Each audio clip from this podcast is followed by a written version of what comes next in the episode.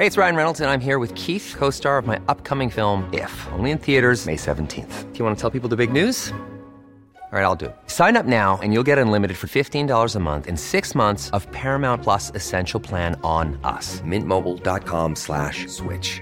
Upfront payment of $45 equivalent to $15 per month. Unlimited over 40 gigabytes per month. Face lower speeds. Videos at 480p. Active Mint customers by 531.24 get six months of Paramount Plus Essential Plan. Auto renews after six months. Offer ends May 31st, 2024. Separate Paramount Plus registration required. Terms and conditions apply if rated PG. Many of us have those stubborn pounds that seem impossible to lose, no matter how good we eat or how hard we work out. My solution is PlushCare. PlushCare is a leading telehealth provider with doctors who are there for you day and night to partner with you in your weight loss journey. They can prescribe FDA-approved weight loss medications like Wagovi and Zepbound for those who qualify. Plus, they accept most insurance plans. To get started, visit plushcare.com slash weight loss. That's plushcare.com slash weight loss.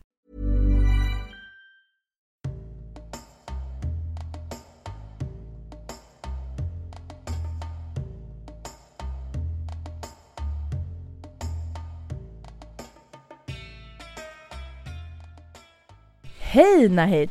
Hej! Välkommen till resan hit. Tack så mycket. Vilken ära att få ha dig här. Ja men detsamma. Trevligt att vara med dig och prata med dig. Tack så mycket. Innan vi slog på mickarna så pratade vi lite om mitt liv, men det är inte alls det vi ska göra. Nahid Persson Sarvestani. Du är regissör, Ja. filmskapare, dokumentärfilmare. Jag skulle säga att du har ganska många titlar. Nahid, du är en eh, välkänd namn bland eh, många. TV-branschen, iranier eh, och så vidare. Jag, jag har tänkt mycket på dig eh, innan, som jag gör innan en, eh, ett samtal så här och tänker vad är det man ska inleda med? Vad är, vad är liksom din slogan? Och då kommer jag på lite, lite allt möjligt, så får du rätta mig om det är rätt Mm. eller fel. Du är en stark personlighet, älskad och hatad, hotad och hyllad. Ja. Är det så? Ja. Berätta, vem är du? När och var föddes du?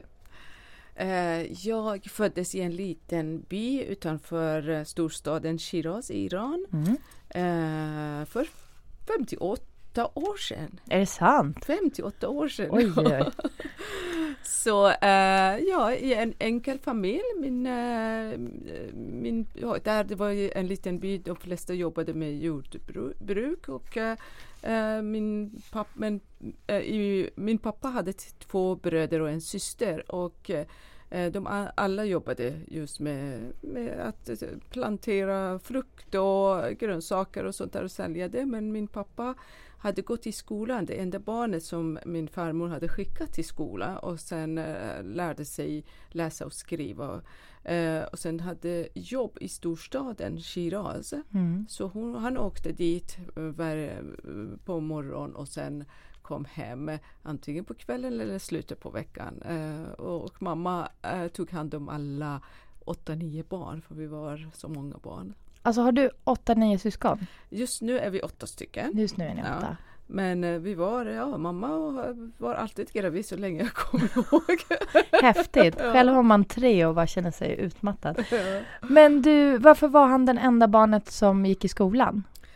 Jag har ingen aning men jag, jag, jag minns bara hur min pappa var. För i byar då klär man sig annorlunda än i storstaden. Men min pappa hade alltid kostym på sig och han var lång och väldigt vacker också. Vad. Ja, väldigt stolt man var han. Mm. Eh, ja, jag har ingen aning varför just han fick gå i skolan. Men han hade väldigt vacker röst också. Mm. Han älskade att sjunga och, och då eh, var det någon på radio i Shiraz som, som eh, hade upptäckt honom och ville gärna att han Ah. skulle eh, komma och vara, eh, sjunga i radio och sen att, som programledare också att, Mm. eftersom han, hans röst, de tyckte om hans röst.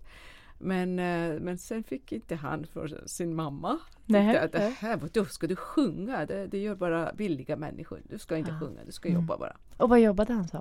Han jobbade på en pastorexpedition Mm. och skrev sådana kontrakt. Eh, både eh, sälj och eh, köpskontrakt och skilsmässa och du vet eh, giftermål Okej. och allt Mm. sånt där. Mm. Coolt. Och du, och hur många syskon växte du upp med? Åtta eller Eh, nio? vi var nio stycken. Ni var nio stycken. Ja. Och eh, hur länge bodde ni kvar där i byn utanför I lilla Shiraz? byn i Sarvestan, det är därför jag heter så här också, Sarvestani. Jaha, Så okej. alla som bodde där hade Sarvestani i efternamn. Eh, inte bara det, Mm. de hade ett efternamn och sen Sarvestani eh, efter det. Just det. Eh, jag, vi bodde där tills jag blev 11 år Mm. och sen då flyttade vi till, till Shiraz och gick i skolan. I femman kommer jag ihåg att det var väldigt konstigt också att Vilket jag, år var det då? Oj, fråga mig inte sånt där. Ska jag, ska jag försöka räkna det medan Ja. du pratar? jag var i alla fall 11 år och Ja. en, lit, en väldigt, väldigt blyg och osäker tjej som kommer till storstaden. Vilken ordning är du i syskonskaran? Fem, eh, I mitten. I mitten? Ja, Det är som jag. ja. Då ska man respektera de som är äldre och sen ta hand, Ta hand om de som som är är mindre. yngre, exakt. yngre. Jag vet. Ja, du vet hur det känns. Ja. Man är lite, mm, man är liksom lite i kläm. Ja, Ja. ja. ja kanske det. Lite uppmärksamhetskrävande har jag fått höra. Ja. Eh, eller skulle nog mina syrrar säga i alla fall. Och så är man lite också konfliktlösaren. Man liksom, Mm, det är får- jag fortfarande. ja det är jag Mm. också fortfarande. Ja. Det är inte alla som gillar det tror jag. Nej, nej. Men jag tror att det är liksom lite den rollen man har fått. Mhm. Eller tagit, Mm. jag vet inte. Mm. Men berätta, så i, när du gick i femman som 11-åring så flyttade ni till Shiraz som är Mm. en eh, hyfsad storstad. Ja, precis. Eh, vad ligger det geografiskt i Iran? Jag som är Eh, dålig det på ligger geografi. mellan Teheran, eh, huvudstaden, Mm. och sen södra eh, Iran. Så det Okej. är mitten där. Eh, ja, Eh, Ganska torrt uh, Ja, ökat tänker jag. det är det. Ja. Vi har en stor sjö i närheten, just mellan. Sarvestan och Shiraz, som är saltsjö. Så Mhm. salten kom från den sjö. Mm. Eh, annars är det ganska torrt. Det är ganska Ja. torrt. Ja. Ja. Så berätta om din uppväxt då i storstan Shiraz. i storstan Shiraz. Just att när eh, jag kom, jag vet att när jag var väldigt liten, eller inte väldigt liten, när jag var fem sex år gammal så ville pappa ta med mig till storstaden bara för att visa mig där. Men jag var så blyg att jag pratade väldigt, väldigt tyst. Man hörde knappt vad jag sa när jag pratade. Och sen Mm. Min farmor var väldigt orolig för mig att ingen ska höra vad jag sa. Så jag fick pengar av henne för att prata högre så att folk Nej. hörde mig. Roligt. Ja, det var Ja. jättekul.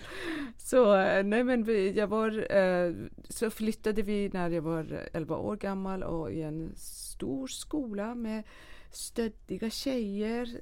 Jag var ju van med de här små skolor i Sarvestan eh, och där var det stöddiga. De fick, fick pengar och det här var inget ingenting som jag visste vad det var. Inget fenomen du kände till? Nej, absolut inte. Att alla hade fick pengar. Det var roligt. Och ja. jag, jag kände mig utanför. Och då, eh, men det var ingenting att prata om ens hemma. Mm. Eh, det var bara en gång när, för vi hade ganska dålig ekonomi. Det var bara pappa som försörjde. Mamma eh, knöt mattor och sålde. Vi sålde mattor. Min Mhm. mamma och mina systrar eh, jobbade med persiska mattor och sen skulle man sälja. Men när vi kom till storstaden så fanns inte så många rum att man skulle, för att det kräver stor rum för Mm. att kunna göra de här stora mattorna.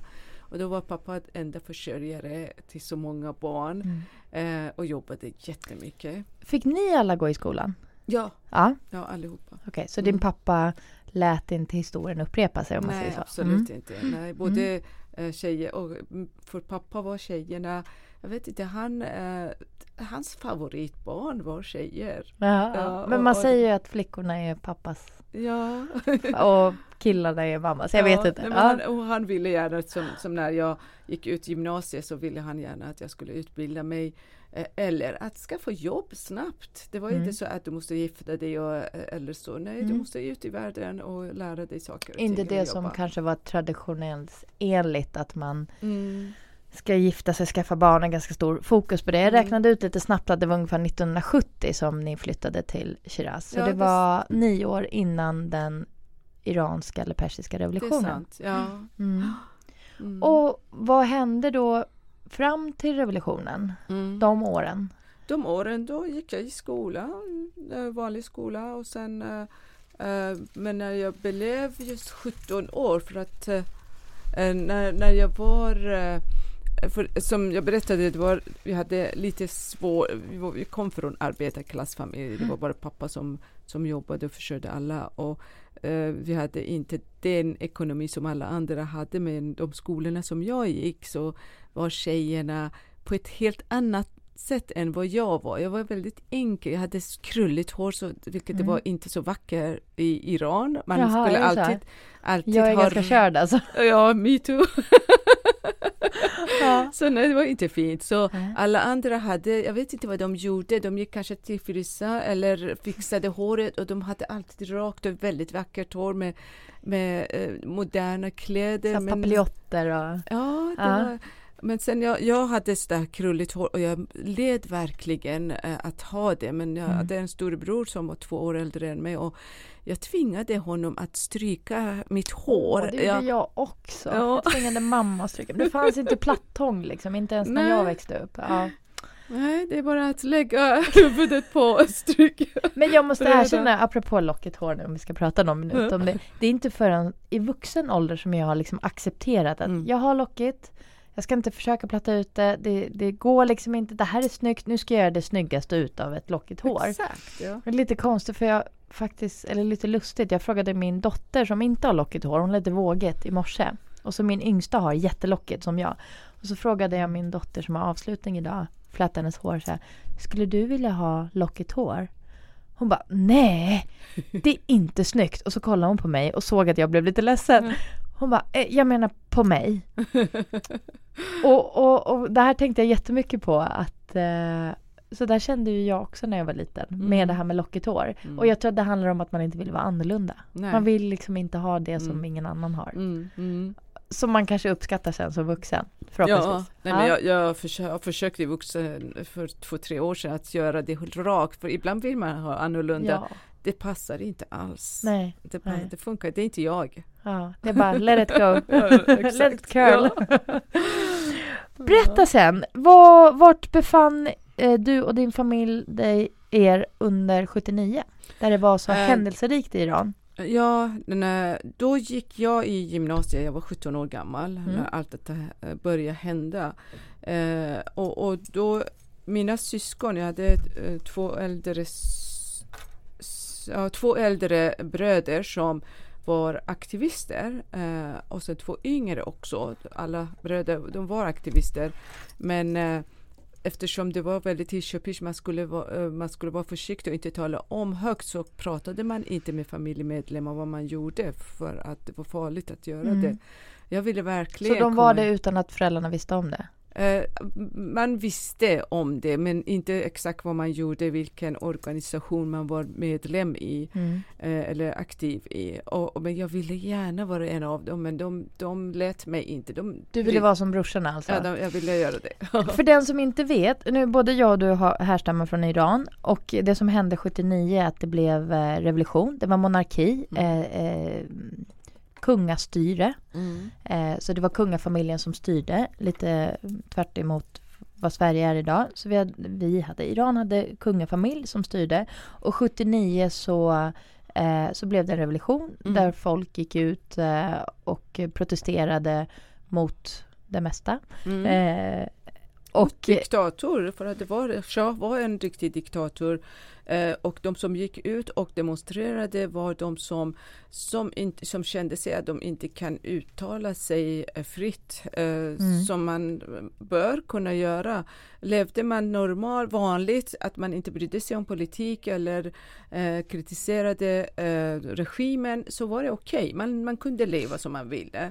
Mm. Men inte de som kanske ville läsa böcker, det var inte förbjudet. några ås- åsikter. Ja, Och det var förbjudet att läsa böcker. det var förbjudet att läsa böcker som var, poli- som var politisk anknytning. Mm. Eh, som, det var en bok som alla visste, alla läste också, som hette Mahisia Hekuchulu. Det handlade om en liten svart fisk. Mhm. Eh, så, och, och för att man pratar in, i Iran, när man, även när man pratar politik, så eh, för att man inte ska bli kanske arresterad, eh, då eh, har man ett poetiskt språk som man kan läsa mellan raderna vad man, vad man menar med det. Och just den här lilla eh, svarta fisken var en symbol för frihet, för vill ha förändring Mm. i Iran. Mm. Eh, och det här var förbjudet att läsa Mm. just den här boken och, många, boken. ja, Mm. och många andra böcker. Mm. Eh, och självklart att man vill, och sen orättvisor var väldigt, väldigt stor. Det var klyftor var väldigt eh, stora mellan rika och fattiga. Mm. Och det var det som man ville förändra. Man ville förändra att man kan ha frihet, eh, fris, att man kunde prata om, om allting utan att vara rädd att bli fängslad och avrättad. Och nu har jag bara fått det återberättat. Jag föddes 79 så jag var Jaha. inte riktigt med. Nej. Men inte på riktigt.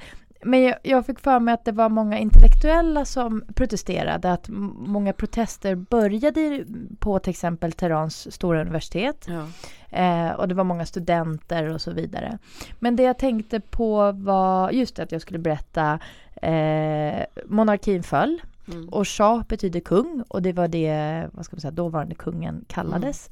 Shahen. Eh, och eh, monarkin föll och eh, man flög in Khomeini Mm. som var radikal muslimsk. Ja. Nu får du rätta mig, jag är Mm. inte helt politiskt eh, superinsatt och duktig. Men eh, ungefär så här. Eh, och man eh, införde, eh, vad ska man säga, islam på tvång om man får Mm. säga så. Mm. Eh, ett, ett muslimskt parlament och Ja. det hände väldigt mycket politiskt. Och det Mm. här är alltså eh, ganska exakt 39 år sedan. Mm. Precis min fort. ålder. Ja. Ja. Och, eh, och strax efter den här revolutionen så blev det krig mellan Saddam Hussein, Irak och Khomeini, Iran. Eh, och höll på nästan hela 80-talet. Mm. Och det var under den tiden som många, många, många iranier kom Flydde. till till exempel och flydde Mm. och kom till exempel till Sverige, bland Mm. annat min familj. Mm. Men eh, fick du vara med brorsorna då? Fick du vara aktivist? Eh, inte genom dem, men Nej. på skolgården så såg jag att grupper sitter och pratar och det är lite hemligt, hemlighetsfull. Ja. Eh, och jag ville gärna veta vad de sa, men jag var ganska mycket på dem till slut. Eh, så De var okej då, du får var vara med. då, du får vara med. Och det var den bästa tiden i mitt liv när jag var aktivist. För att Ja. det, då hade man någonting att kämpa för och se fram emot. Eh, Och känna gemenskapen, ja. känna att man är del av någonting. Man Exakt. kämpar. Ja, och det Mm. var inte, för de flesta av de här grupperna eller eh, organisationerna som var i Iran som kämpade mot monarkin var eh, vänsteraktivister. Mm, Så mm. antal att Khomeini kom tog över makten Mm. var för att de var otroligt välorganiserat eh, jämfört med oss andra. Vi bara Vilka, ville vilka, vilka förändring. de och vilka var oss? Vilka var de? Eh, de var islamisterna som Aha, kom. okej, Khomeini var, eh, satt i Paris, var i exil och sen ledde, var en bra ledare för dem. Mm. Eh, stark ledare, islamister. Eh, men vi var så ol- många olika eh, grupper och hade olika eh, åsikter. En var maoist och en var, hade andra åsikter. Så Mm. man kom inte överens om att vara homogen, att Mm. vara en stor grupp och det är därför vi inte lyckades eh, ta över makten. Och när du säger vi? Och då är det eh, vänsteraktivister. Vänsteraktivister, Ja. okej. Och, och det du säger är alltså att Khomeini och islamisterna hade ganska stark ledare? Ja. Mm. Och just att det var islam, de, de vann med, med människors tro att Mm. det är för folk eh, i Iran, även om man är inte fanatiker, så de flesta är muslimer i Mm. Iran. Mm. Så då eh, kunde de kanske köpa uh, människors åsikter. Var det också lite, nu ställer jag frågor för att jag är nyfiken. Var det också lite stöd från länder omkring USA? Att det blev just Khomeini och islamister? Jag tänker att de flesta länder är ju arabländer i Mm. Mellanöstern runt omkring eh, Iran och har ehm, är muslimer. Mm. Att, att de hade ett inflytande i det här. Eh, Kan det det, vara så? det visste vi inte då vad, vad som gjorde att de, kom, eh, de tog över makten. Men, men senare, kom, för efter 50 år, kan man, kunde man läsa breven som var mellan Khomeini och eh, USAs eh, president. Vad- Vem var det? Var det Kennedy? Tror jag. Eller, eh, så i alla fall, då var brevet mellan de två som, som kom ut bara för ett par år sedan. Ett år det sedan. Ja, Det så man kunde Ja. läsa och då stöttade även Amerika eh, Khomeini. Mm. Eh, för att de visste att Shah har ingen chans längre. Mm. Och då hade de kontakt med varandra. Och vad det gäller politik, nu är det här min, min egen uppfattning, så handlar det mycket om pengar och makt. Mm. Och Iran är väldigt li- rik på eh, olja och råvaror och naturgas. Och då blir det ett, vad ska jag säga, um, ett betydande land Mm. i distriktet. Men vi ska inte gå så jättedjupt in i det. Mm. Så efter revolutionen, eh, vad hände med Nahid då? Eh, då var vi väldigt glada att wow, vi har vunnit även om det kom en islamist så Shah var borta för, för vi trodde att vi skulle ändå ha en del av den här makten men Mm. så var det inte. Nej. Då blev vi tvungna, vi som var vänsteraktivister eh, blev tvungna att eh, gömma oss. Eh, vi kunde inte vara aktiv som vi har varit tidigare så tydligt. Eh, Så eh, vi jobbade underjordisk. Mm. Eh, ehm, och sen ganska snabbt eh, arresterade eh, Khomeini, eh, den nya regimen, eh, de flesta som var mot dem, som inte hade samma åsikt som dem. Eh, och eh, bland annat många, många av mina vänner. För vi, Mm. den eh, organisation som jag var aktivist i, de flesta blev arresterade, inklusive min, min, två av mina bröder, yngre Mm. bröder. Eh, och sen då flydde vi. vi. Vi bodde inte längre i Shiraz. Då flydde vi från stad till stad, från hus till hus och gömde oss under sex månader. Men sen efter sex månader så, så fick mina bröder dom, eh, domen avrättning, bägge två först. Men gud, är det här Ja. 79 fortfarande? Eh, Eller? Nej, det är 81. Mhm. Så det gick två år. Eh, efter två år det här. Fast de började arrestera folk redan från början. Eh, men en av mina bröder som var yngre, som var 15 år, fick eh, livstidsfängelse och den andra blev avrättad. Han, som var Han blev 17 faktiskt Ja, avrättad? han som var 17 Jaha. år blev avrättad Nej men gud vad eh, efter sex månader i fängelse. Och, och då när han blev avrättad så självklart för att de var ute efter mig och min före detta man också som han var ledare i Shiraz i, för vår grupp. Eh, då var vi i landsflykt men sen tänkte vi det här går inte, vi kan inte vara kvar där för vi blev riktigt rädda. Och sen eh, lämnade vi Iran eh, med en liten motorbåt. Hade, vi hade då ett, ett barn, min dotter Setare var ett år gammal bara när vi var tvungna att vara i landsflykt. Så han, hon hann bli ett och ett halvt när vi satte oss på en liten båt mot på det stora havet mot Dubai. Och vad var du, 20 år då? Jag var 20, ja 21, 21. 21 år. Så du hade redan en dotter vid 21 års ålder? Ja.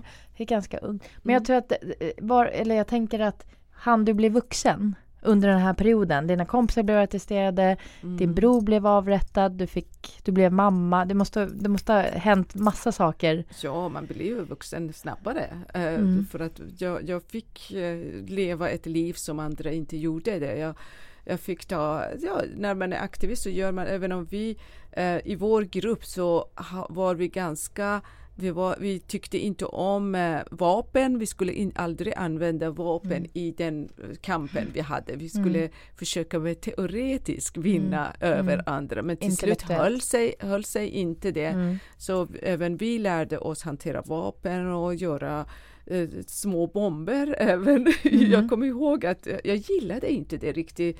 Varför ska man göra det här? Jag gillade inte rensa vapen och kl- Klasjnikov, de stora. Eh, men det, det gick, det var en del av det här aktivist, eh, ja, där man, men sen eh, när vi blev tvungna att fly från landet. så- Och vilka var det som flydde? Var det alla syskonen, föräldrarna Eh, eller bara? Eh, två, en s- blev avrättad, en satt i fängelse och min äldre, två äldre bröder, en av dem slutade vara aktivist eh, ett par år innan. Eh, men jag har en annan bror som vi kom till Sverige tillsammans eh, och sen min man och min lilla dotter. Mm. Vi flydde från Iran. Så när kom ni till Sverige? 82? 84. 84? 80 82 flydde vi till Dubai och sen där eh, bodde vi två år illegalt. Eh, Men sen kom, för att, att bara lämna Iran räckte för oss. Det var inte att vi hade eh, planerat att bo i Sverige eller Mm. ett annat land. Det bara att rädda livet. Och då flydde vi till Dubai och Mm. där vi hade varken pengar eller några planer hur vi ska vara där Mm. överhuvudtaget. Men vi var där illegalt. Jag ställa en fråga, du, du behöver inte svara om du inte känner. Eh, din brors avrättning, Mm. hur funkar det? Fick man vara med eller hur? Eh, Nej, det var så här att de hade sagt till mina föräldrar att eh, när eh, de fick domen avrättning så det är ingen som visste det. Så en dag så var det när de skulle hälsa på dem för att varje onsdag kunde föräldrar gå och hälsa på sina barn i fängelse. Och då eh, hade varit en, inte dom, du vet det- domstol eller sånt, Nej. en, två minuter så satt de där och sen helt plötsligt mina föräldrar säger att ja, det är en dom som ska vara mot deras barn och sen kommer det, den ena ska avrättas, det andra livs, livstidsfängelse Mm. och det ska, fast, ska bli ett, inom ett par dagar. Och då självklart, hur Vilken chock. reagerar föräldrar? Ja. Och min pappa hade bara eh, lagt sig och, och kysst deras fötter. Snälla, döda inte mitt barn. Mm. Jag kan göra vad, vad ni säger. Ja, okej, du kan hämta pengar. Så Mm. fyra miljoner toman så var väldigt, väldigt mycket pengar. Man kunde köpa ett hus med fyra miljoner toman. Mm. Eh, så om ni hämtar till eh, imorgon eller vad det så kan, kan han få livstidsfängelse. Och så, stor, så mycket pengar hade de inte men de ändå, hela släkten, vänner samlade pengar Mm. och sen kom pappa till, dit men då hade de sagt det är för sent, han är redan avrättad. Så det var bara leka med, med människors Mm. känslor Öden och öde. känslor och liv. Ja. Och eh, ja, jag är helt här. Ehm, eh, ja. Och då flyttade ni till Sverige 84 Ja. Ja. med en sorg. Ja, just 82 när vi flydde från, då var det det här sorgen att mina bröder, eller en bror sitter i fängelse och den andra är avrättad. Det var så konstigt för att jag kunde inte gråta. Jag var helt, eh, jag, jag har ingen aning varför jag inte Mm. kunde göra det. Så det tog väldigt, väldigt lång tid. Och sen eftersom vi själva måste rädda livet så är man väldigt fokuserad på det. Mm. Eh, Så jag minns att när vi kom till Dubai, eh, när, en dag när min eh, före detta man och min bror var på jobbet och jag, jag var gravid då Mm. och så hade en liten dotter. Eh, och helt plötsligt fattade jag att min bror hade blivit avrättad. Det var då som jag bara skrek och grät och det var flera månader efter det här. Mm. Eh, så det, det, och sen det som är intressant också att även om jag grät och var, eh, försökte uh, och hanterade sörjen så kom det här riktiga sörjen bara för några år sedan. Mm. 28 år efteråt när jag eh, skulle göra min, eh, sen, eh, film Min stulna revolution. Och då undersökte jag hur det var med min bror när han satt i fängelse. Vad hände med honom? Och, och ju mer information jag fick av hans vänner som satt med honom i fängelse och det var då som öppnades det här sörjen. Och det var hemskt för alla andra hade bearbetat. Och när jag ringde till exempel till mina bröder och grät och, hur var det, kan inte du berätta? Och för dem, de satt och grillade och gjorde något annat som de hade bearbetat. Mm. Men för mig var det, det tog så lång tid Mm. att, eh, att sörjen kommer till Tillåta ytan. sig att sorg, Ja. sörja. Ja, Men den bror som satt i fängelse han eh, frisläpptes efter några år. efter några år. Ja. Mm, ja, vad skönt. Ja. Ja. Men han bor i Florida nu. ja. Mm. Och ni kom till Sverige och då, din dotter, när föddes hon? Eh, eh, Måste vara oj, nästan oj. som jag då. Ja, Början ja, och hon, är, 80. hon ja. är 30, ja, 82 föddes. Ja, nej, men lite yngre. Nej, ja, 80, 80, 80. 80. Ja, men de är- ni är lika gamla, tror jag. Lika gamla. Ja. Och Setara måste jag påpeka, det betyder stjärna Ja, på just persiska. det. Det är Ja. jättefint. Ja. Ja. Men varför blev du i Sverige? Eh, ja, men vi satt i Dubai. Vi var många flyktingar som, eh, som samlades hemma hos oss och alla ville ut från Dubai för Dubai, Dubai var ett mellanland. Det var ingen, Mm. inget land man kunde varken få en framtid eller kunde utbilda sig och vi var unga allihopa och vi, Mm. vi ville göra någonting av vårt liv. Eh, och jag minns att vi själva eh, åkte till olika ambassader, eh, Australien, Frankrike, men vi fick nej från alla ställen. Och sen pratade som ett litet land, i norra, eh, på norra sidan och sen väldigt, väldigt kallt hörde vi. Men jag säger nej, jag vill inte till det här kalla landet. Vad är det för land? Och så pratade vi så och visade, det var någon som sa att men du, du kan bara sätta på dig mera kläder, inga problem. Men Ja. jag hade inte hört eh, namnet Sverige innan dess. Nej, Eh, så nej. då, det var Sverige som tog hand om, eller tog emot flyktingar just, eh, Just det. slutet på 84. Mm. Eh, väldigt mycket. Och sen Mm. eh, fick vi komma. Eller vi, vi smugglades ut från Dubai. Det är inte Mm. så att vi sökte asyl därifrån. Och, Vad är ditt första minne från Sverige? eh, från Sverige, det, det, det, att när vi kom eh, till Hallen, eh, till Arlanda och där eh, det ser inte ut som det gör nu, eller det såg inte ut. Det var en, en kvinna, medelålders kvinna som satt bakom glas och sen vi var Passkontrollen många, passkontrollen, Ja. ja, Mm. vi var många som kom in och vi hade blivit tillsagda att vi måste förstöra passet eh, för vi fick eh, ja, falskt pass i Dubai. För om man har ett pass då blir man Då tillbaka skickad till, Till det, det land- landet. Ja Precis. precis, eftersom vi hade kommit från Dubai Mm. så vi skulle skickas tillbaka till Dubai. Då blev vi tillsagda att klippa eller förstöra passet på Mm. planet och Mm. då fick man ha sax med sig på planet och, Mm. och under De här tiden historierna jag har hört faktiskt. Gud vad roligt. Ja.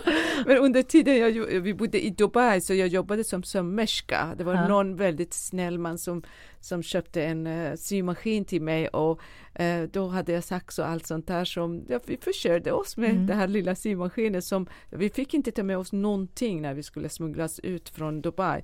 Men bara en ryggsäck sa de och Mm. då, sa, då stoppade jag det här symaskinen Nej men, i ryggsäcken. Det Ja. har, jag har fortfarande den i källaren. nej roligt. För Vad det var fint. den som räddade vårt liv i Dubai. Kunna Åh, försörja. Ja. Och sen eh, då hade jag den här saxen med mig på planet. Eh, och sen jag var den, jag var enda kvinnan. De andra var eh, killar som, som, som eh, flydde från Dubai. Mm. Och då tog jag hand om allas pass. Jag är en sån som tar hand om Mm. allas problem. Så ge mig eran pass och så gick jag på toaletten och klippte sönder alla och sen en jag, del jag har hört jättemycket historier om att Ja. eh, toaletterna på flygplanen under de åren stoppades många gånger blev det stopp i de toaletterna. Mycket pass. Och mycket, mycket att man försökte tugga sönder sin, Ja. sina papper. Ja, men jag har Ja. hört lite olika historier. Och ni kom till Sverige, vad var ditt första minne förutom eh, passkontrollen? Passkontroll. ja, nej, men- Vilken månad var det? eh, det var i november, Mm. eh, för jag hade fött min son i Dubai, Rostam. mm. Ja, och det var hans födelsedag vi Mm. kom till Sverige. Mm. Eh, och då fick vi, det var, det var väldigt kallt och snö, väldigt mycket snö var det. Eh, och det som, just eftersom under tiden vi var i Dubai, vi var väldigt rädda att vi kanske blir arresterade för vi var där och illegalt. Och, men sen när vi kom till Sverige och den här luften och den här vackra snön och granen som var, som var gröna för i Iran finns inga träd som är som är gröna på vinter. Mm, Eh, mm. och, och det var det, det första jag såg att jag kom ut eh, från, eh, för vi fick bo i ett, eh, det var ett, en skola som de hade gjort som hotell eller vandrarhem. Mm. Mm. Eh, så när eh, barnen Lite hade lagt sig, ja, precis, så Ja. kom jag ut och sen jag bara uh, andades in luften och ut och sen tänkte jag på friheten. Det här ska jag börja mitt liv och mina Mm. barns framtid ska vara här. Så det var en fantastisk känsla, friheten. Som jag inte hade känt på många år. Mm. Har du berättat om det här för dina två barn? Eh, ja, för de två, Har de fått höra- de ja, två första då? Ja, ja, ja nej, men jag har skrivit en bok som heter eh, Alltid i mitt hjärta. Och Mm. då skriver jag ganska mycket detaljerat om Mm. just mina, min resa till friheten. Och ni kom, kom ni till Stockholm då? Eller bosatte ni er i Stockholm? Eh, vi kom till Märsta först. Vi var där i tio dagar på det där vandrarhemmet. Och sen flyttades vi till Mullsjö. Jaha. Eh, det är någonstans mellan Göteborg och. Stockholm. Mm. Väldigt konstigt ställe. Mm. Och där var vi i, tre, i fyra månader tills Mm. vi fick, vi fick ju asyl ganska, ja, efter tre månader. Mm. Sen flyttade vi till Uppsala eh, slutet på 80, när blir det? Fyra Mm. Mm. kom vi till eh, Uppsala och sen fick vi en lägenhet Mm. eh, och började livet. Vart i. Uppsala? Jag är också Sävja. Sävja. Ja. Ja. Mm. Det var, Eh, vad häftigt. Och ditt liv, blev det som du hade tänkt dig i Sverige? De där första Mm. åren om vi pratar bara om det. Jag hade inte tänkt på någonting, jag ville bara ha, vara fri. Fri. Ja. det var inte, jag hade inte planerat någonting men däremot hade jag jobbat när jag var just sista åren i Iran. Eh, jobbade jag på en lokaltidning eh, som, och jag skrev. Jag var som reporter så skrev jag på maskin också. Eh, och då eh, hade jag tänkt, jag tänkte om jag ska bli någonting så ska jag bli journalist. Jag ska gå och studera så att jag Mm. blir riktig journalist. Mm. Eh, och, mm, men sen fattade jag att det här efter ett par år, man måste ju läsa svenska och det gick ganska fort. Så Efter sex Mm. månader kunde jag kommunicera, jag kunde börja jobba eh, efter sex månader. Och vad sen, började du jobba som? som städerska. Mm. Mm. Min karriär... Symaskinen vart undanstoppad. Symaskinen, jag, jag sydde för oss själva Ja, eftersom ja. det var så dyrt att köpa kläder. Vi hade inga pengar förutom det här lilla socialbidraget man Mm. hade. Eh, och då sydde jag både för, till mig själv och till mina kompisar så jag sålde även kläder här. lite Ja, roligt. Ja. Eh, men, eh, men det var inte någon, jag ville, jag ville nu när det fanns möjlighet att läsa, att utbilda mig. Mm. Eh, men inte sådana långa utbildningar. Eh, när jag sökte senare på, jag jobbade som eh, både städerska på, en, på Akademiska sjukhuset och sen en, inom hemtjänst och sen vårdbiträde. Eh, och sen läste jag några år eh, som mikrobiolog. Mhm. För att när jag hörde att journalistutbildning det är många år och sen man ska ha det högsta betyg, femman skulle man ha i allting. Och eh, jag hade inte den tålamod att sitta och bygga mina betyg. Det orkade jag inte med. Jag tänkte okej, okay, mikrobiolog är också bra för att då forskar man. Jag trodde Mm. att det skulle vara väldigt spännande. Men eh, jag jobbade på labb lite Jaha, grann. ja. Ja. Och det var inte någon, eh, någon plats som jag ville vara. Nej. För det var ganska stängt. Jag ville ut. Och hur kom du i kontakt med tv och filmandet och hur hamnade du i det jag, jag började jobba på en närradio i Uppsala, en ir- iransk närradio. Mhm. Eh, Då gjorde vi lite program. Eftersom, Okej. ja. Eh, Men sen kom jag i kontakt med Utbildningsradio som ville att jag skulle göra, producera eh, ett program om nyårsafton, iransk nyårsafton, Mhm. Nowruz. Mm. Eh, och jag visste, vad då ska jag göra? Varför då? Varför vill ni att jag... Men han var så snäll eh, så han ville att jag skulle göra någonting. Mm. Det var inte alls bra gjort men han sände det ändå. Jag vet Du är ärlig i alla fall. men det var inte det. Nej. Men sen fick jag göra många program och sen i den vevan kom jag i kontakt med en, en skola som skulle eh, i Uppsala som AMO Center hade och då Mm. gick jag och lärde mig eh, eh, Nej men så var det att innan jag gick i den skolan så eh, filmade jag mina barn på dagis. Eh, det, och jag hade inte haft kamera någon gång i mitt liv. Eh, men sen tänkte jag, kan vi låna från någon eh, studiefrämjande? Så jag lånade jag en, eh, deras kamera och sen, jag kunde inte, jag kunde bara sätta på räck och stopp, de två kunde jag. Men sen eh, började jag filma mina barn på dagis från morgon till kvällen. Eh, I vilket syfte? Ja, men jag tänkte jag kan sälja till föräldrarna också. Aha. Ja, för jag ville först veta hur det är att vara på dag, mina barn på dagis. Men sen, Men vadå, filmar du i smyg? Nej. nej, nej, nej, nej, men nej, då du- kunde man filma. Det var Ja, inte som ja. nu att man inte Nej, får nej, nu filma. är det eller så. jätte... Ja. Nej, men då, då då frågade jag eh, Först filmade jag en gång men sen kom jag på idén att jag kan faktiskt filma andra barn också och sälja till Mm. föräldrarna. Men sen var jag, det var tänk att komma på föräldramöte. Jag tänkte jag kommer på föräldramöte och, och presentera min idé för föräldrarna för de måste ju vara med när deras barn ska bli Mm. filmat. Mm. Eh, och, och eh, jag pratade jättedålig svenska. Eh, och sen eh, var jag ganska osäker, man är lite osäker ibland. Eh, och vi bodde i en villaområde där bodde bara svenskar. Mm. Eh, och, och presenterade, jag var ganska skakig och sen berättade jag att ja, men jag ska göra en film från morgon till kväll och sen så vill jag eh, sälja till er. Ja, vad kostar det? 180 kronor. Wow, vad dyrt! Hur, mycket, hur långt är det? Ja, en timme ska vara.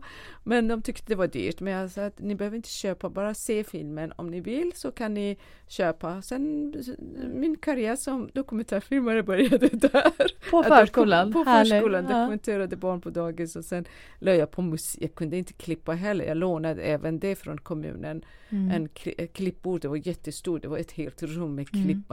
Det är inte som som nu som en liten dator kan man sitta och jobba. Mm. Eh, så jag lärde mig där eh, med hjälp av någon som jobbade där och sen klippte Mm. jag filmen och la på musik och sålde till föräldrarna. Och då, till slut blev så här, alla upp, hela Uppsala visste vem jag var så då blev jag bokad att komma Mm. och filma och Mm. göra deras barn. Det hette En dag på dagis, ett minne för livet. Ja, vad roligt. Har du kvar den? Det som är intressant är att de som inte köpte det senare när jag gjorde eh, filmer som visades på SVT så blev jag blev lite känd. Så Hörde de, de av sig? de hörde av sig. Kan vi köpa det? 180 kronor då 180 eller? Du bara, nej nej, en nolla till. Ja, precis. Men du, jag måste säga första gången jag hörde talas om dig, det var, ska se så jag säger det rätt, du får hjälpa mig med åren. Jag tror att det var min pappa som ringde mig. Eh, eh, och sa, ah, men har du sett den här filmen som, eh, eh, som handlar om, ska vi se, det var, eh, det är dokumentär, det handlar om en gubbe som bor i en by någonstans i Iran och har flera fruar. Jag kommer inte ihåg exakt hur Aha, många. Fyra fruar och en man. F- heter den filmen Ja. så? Ja, fyra fruar och en man. Så det var min pappa som ringde och sa, har, har du sett den så här? Och han var lite upprörd kan jag säga. Ja, Jag, jag bara, nej gud jag har inte sett det. Vad, vad är det? Så här, Låt mig se på den och så återkommer jag. Ja. Så vad, vad är det? Ja nej men vi, ja. De var lite upprörda. Mina föräldrar är persiska. Mm. Eh, så jag hann kolla på filmen. Jag tyckte att den var lite... eh, Säger jag roligt är jag, är jag helt fel ute. det. Den var lite lustig. Mm. Eh, det är ju någons verklighet. Mm. Det handlar om en gubbe som har flera fruar.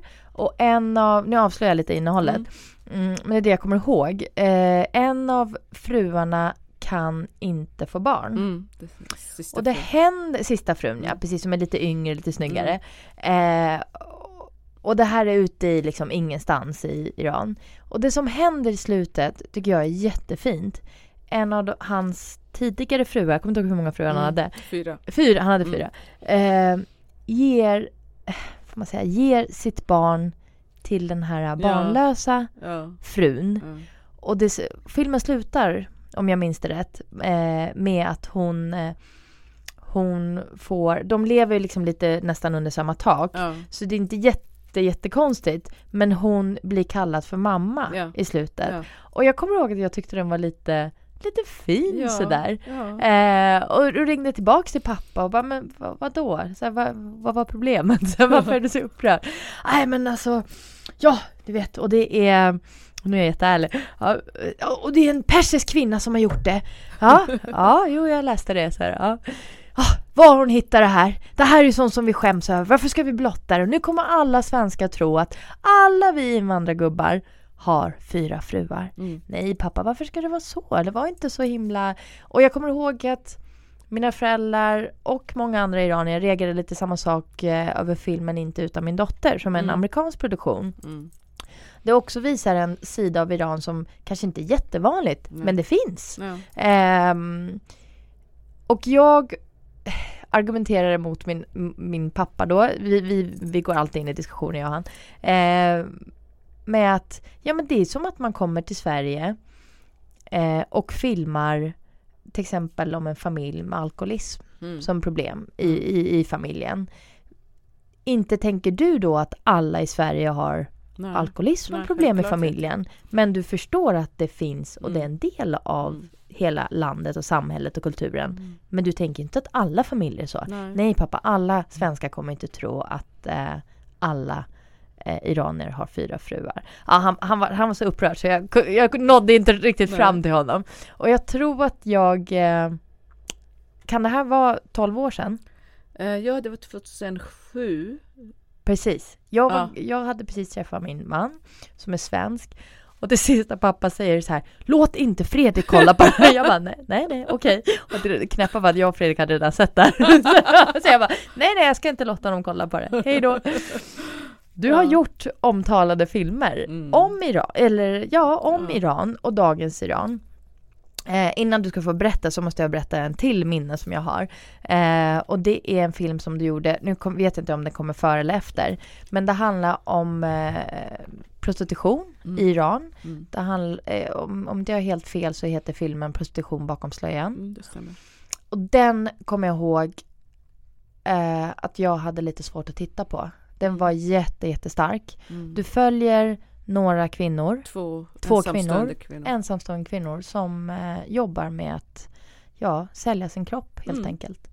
Ehm, inte så enkel situation och du följer med liksom nästan ända in till eh, och jag kommer ihåg hur dåligt jag mådde när jag tittade på det här Mm. och tyckte Gud, återigen fick jag ett samtal från pappa. Alla tror att vi är Har prostituerade. Har du sett? Nu kommer de tro att vi... Jag bara, men pappa, men det är ju ett problem i Iran. Mm. Det är ju enligt eh, nuvarande regering så finns det inte prostitution. Det existerar Nej. inte. Eh, och det gör det, eh, obviously. Eh, precis som många andra samhällen. Det är väl bra att någon lyfter fram det. För då kanske man öppnar hjälp. Liksom man, man ser det. Men jag tror att jag började eh, hela podden med att säga att du är hotad och hyllad, älskad och Mm. hatad. Hey, I'm Ryan Reynolds. Recently, I asked Mint Mobile's legal team if big wireless companies are allowed to raise prices due to inflation. They said yes. And then when I asked if raising prices technically violates those onerous two year contracts, they said, What the f are you talking about, you insane Hollywood ass? F- So to recap, we're cutting the price of Mint Unlimited from $30 a month to just $15 a month. Give it a try at mintmobile.com slash switch. $45 upfront for three months plus taxes and fees. Promo rate for new customers for limited time. Unlimited more than 40 gigabytes per month. Slows. Full terms at mintmobile.com. Ever catch yourself eating the same flavorless dinner three days in a row? Dreaming of something better? Well, HelloFresh is your guilt-free dream come true, baby. It's me, Kiki Palmer. Let's wake up those taste buds with hot, juicy pecan-crusted chicken or garlic butter shrimp scampi. Mm. Hello Fresh. Stop dreaming of all the delicious possibilities and dig in at HelloFresh.com. Let's get this dinner party started. Hey, it's Ryan Reynolds, and I'm here with Keith, co star of my upcoming film, If, only in theaters, May 17th. Do you want to tell people the big news? All right, I'll do it. Sign up now and you'll get unlimited for $15 a month in six months of Paramount Plus Essential Plan on us. Mintmobile.com slash switch. Upfront payment of $45 equivalent to $15 per month. Unlimited over 40 gigabytes per month. Face lower speeds. Videos at 480p. Active Mint customers by 531.24 get six months of Paramount Plus Essential Plan. Auto renews after six months. Offer ends May 31st, 2024. Separate Paramount Plus registration required. Terms and conditions apply if rated PG. Jag tror att den äldre generationen i Iran i alla fall, eh, typ mina föräldrar, tycker att det är lite jobbigt att de här negativa, mörka grejerna om, om Iran kommer fram. Mm. Och man vill inte ge ut den bilden och så kämpar man med att liksom ge Ja. en bra bild om Iran. Vi är Mm. inte terrorister, vi är inte det här, vi är inte det där. Och så kommer någon och gör de här filmerna. vet, ja. Förstår du Mm. Eh, Ja, men jag förstår känslorna. Ja, ja. Nej, men jag, har, jag fick både, som du säger, hot. Eh, jag, jag, på många ställen när jag var så fick jag livvakt. Eh, Är det sant? ja. Kom många den här filmen festivaler. efter eller? Nej, Prostitution bakom slöjan var första filmen. Det var första, första eh, Iran-filmen. Mm. Eh, och då var jag hotad Mm. på riktigt. Eh, Av privatpersoner eller av Eh, nej, men, regeringen eller? Både regeringen, för eh, iranska eh, ambassaden hade kontaktat sve- svenska televisionen att ni får inte visa den här filmen. För de här är skådespelare, det är inte riktiga, eh, det är inte riktig Mm. dokumentär. Eh, och sen eh, självklart väldigt många iranier som hörde av Mm. sig eh, som tyckte det Var var, det den äldre generationen iranier? Eller var det liksom den det yngre? var mest de som är väldigt stolta, som Mm. kanske själva inte har varit de som har kämpat mot regimen. Eh, och sen oftast har de kanske haft det bra i sitt land eh, ekonomiskt eller har inte blivit drabbat på det sättet. Eller, och sen kommer de hit och vill visa eh, det här eh, fina Iran. De, eh, vill, för vi iranier är också en så, vi är stolta människor. Vi mm. vill inte visa utåt. Nästan att- lite snobbiga om jag får säga det Ja, jo, men det är vi. För att, för att eh, det spelar ingen roll vilken eh, Mm. eh, klassamhörighet du har. Du vill inte visa utåt att du har det dåligt. Mm. Eh, Man gör inte det, även om man, man bjuder folk på middag. Eh, jag, jag minns själv att vi hade dålig ekonomi, men när, när mamma bjöd mina, min moster och hennes man så var det alltid mycket kött på bordet. Mm. Och vi fick inte de, de, här köttbitarna som de, för att de vill inte visa att de inte har pengar. Det är lite Och- kulturen. Och- Ja, precis. Och sen vill man inte visa att Iran är, har problem. För Nej. hade vi inte problem, varför skulle vi vara här nu Mm. om allting Mm. fungerade? Mm. Så det är lite stolthet och sen förnekelse. Att, Mm. eh, Men man vill visa att man är bäst. Och Mm. vi pratar om vår, till exempel mat. Så det bästa mat som finns i hela världen. Mm. Ja, ja, ja, det. det är väldigt gott, iransk persisk mat. Men Det är finns, väldigt gott. men det finns andra maträtter som också är goda. Men i alla fall, jo, men jag har fått alla möjliga. Men Mm. väldigt mycket reaktioner. Men varför gjorde du 90 procent var Varför- bra reaktioner. Varför gjorde du de filmerna? Starka filmer, viktiga filmer, viktiga frågor ska jag Mm. säga.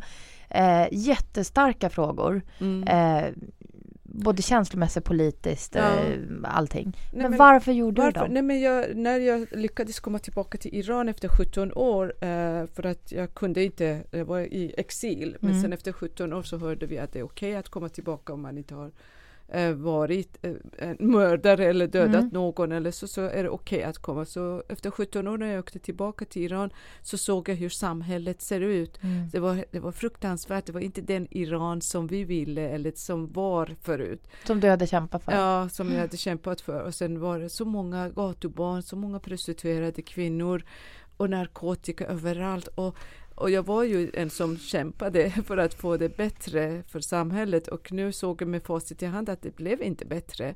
Eh, och det var då så, och jag var filmare, jag jobbade på SVT när jag åkte dit eh, Mm. och då kom jag, jag måste göra en film om just prostitution. Men, när du gjorde första filmen och Mm. fick ganska starka reaktioner, och det var den här um, prostitution Prostitution bakom slöjan. Eh, eller första filmen om Iran ska vi ja, kanske Iran, ja. Ehm, Tänkte du så här, ja men jag kanske inte ska göra några fler då? Jag ska inte Nej. leta upp, nej. Nej, nej, nej men jag, jag gör inte så, vad, jag tänker inte vad folk tycker och tänk, kommer att tycka om mig eller filmen.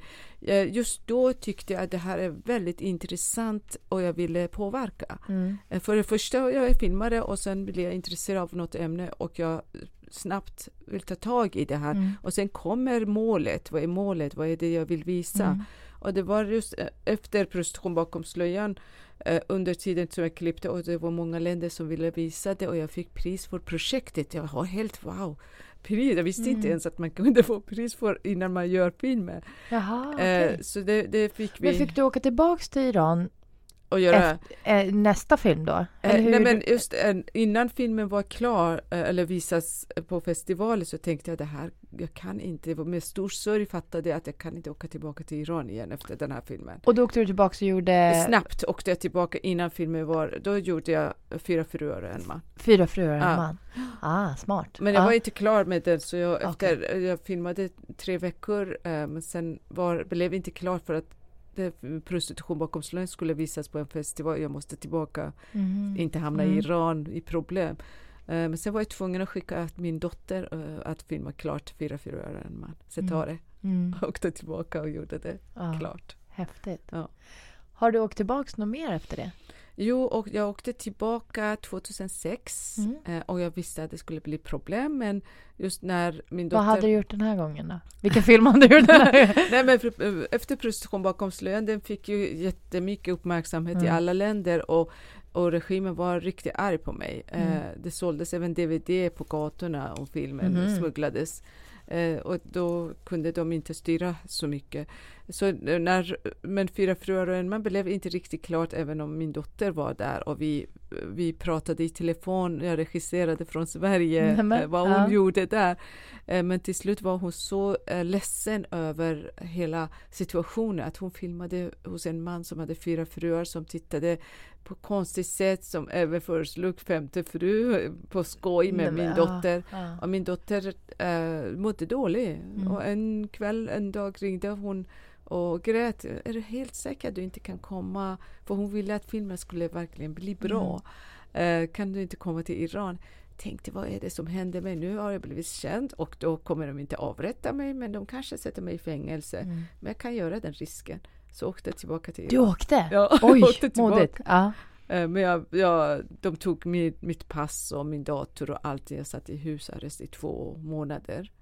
eh, i Iran. Ja, och, men jag tog med mig, tog med mig min svenska man så jag tänkte med honom så har jag risken blir Ja. mindre att de sätter mig i du fängelse. Nej. jag fick ta hand om hans eh, oro också. Nej. Vi stod där i passkontrollen, jag såg att han skakade, han var alldeles vitt i ansiktet.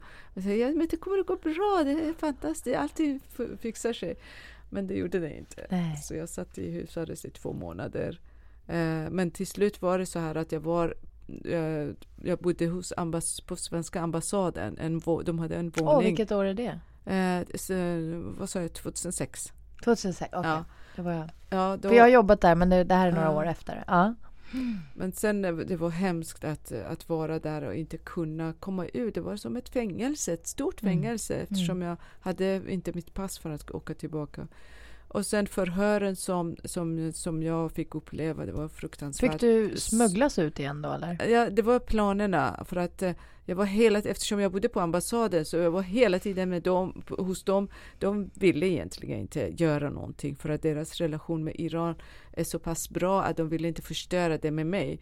Men jag var på dem och de de ångrade sig att jag, de fick, att jag fick bo i, eh, Mm. på ambassaden för jag var ju där hela tiden. Eh, till slut, eh, jag- min före detta man här eh, försökte med UD så det blev massa möten med UD och iranska Mm. ambassaden. Eh, och min en, envishet gjorde att till slut fick jag tillbaka mitt pass. Mm. Men då, då skrev jag under en dokument att jag kommer aldrig göra film om Iran.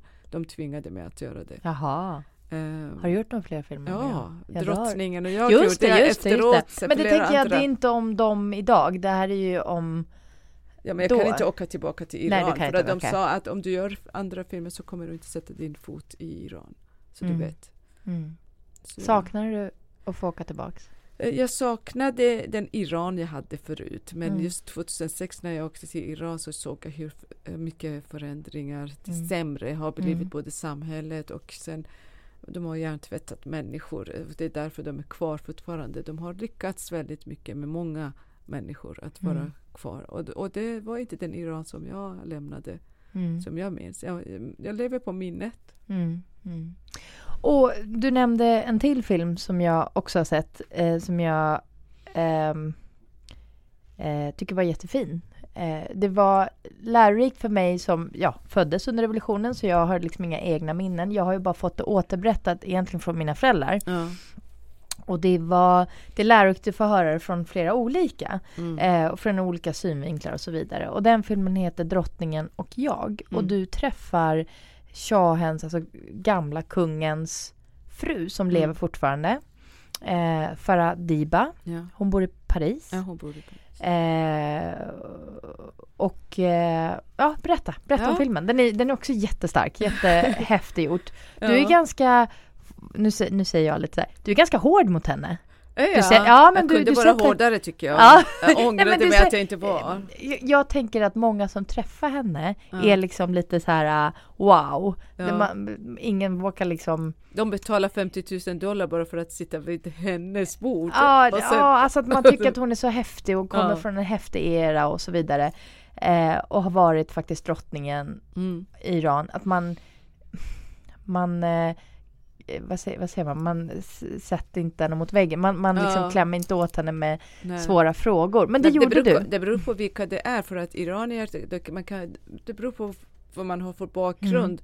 Mm. Eh, när jag gjorde filmen så resultatet blev att mina vänstervänner, Mm. de slutade prata med mig. Jaha, men de- var de arga på dig? Ja, de var Aha. jättearga på mig för att jag var så eh, tillmötesgående med, med henne. Att jag överhuvudtaget gjorde den här filmen. Att jag Aha, överhuvudtaget okej. satte i samma rum som hon. Mhm. Men sen var det Shah-anhängare som var jättearga på mig för att jag duade hon henne. Att Just jag det.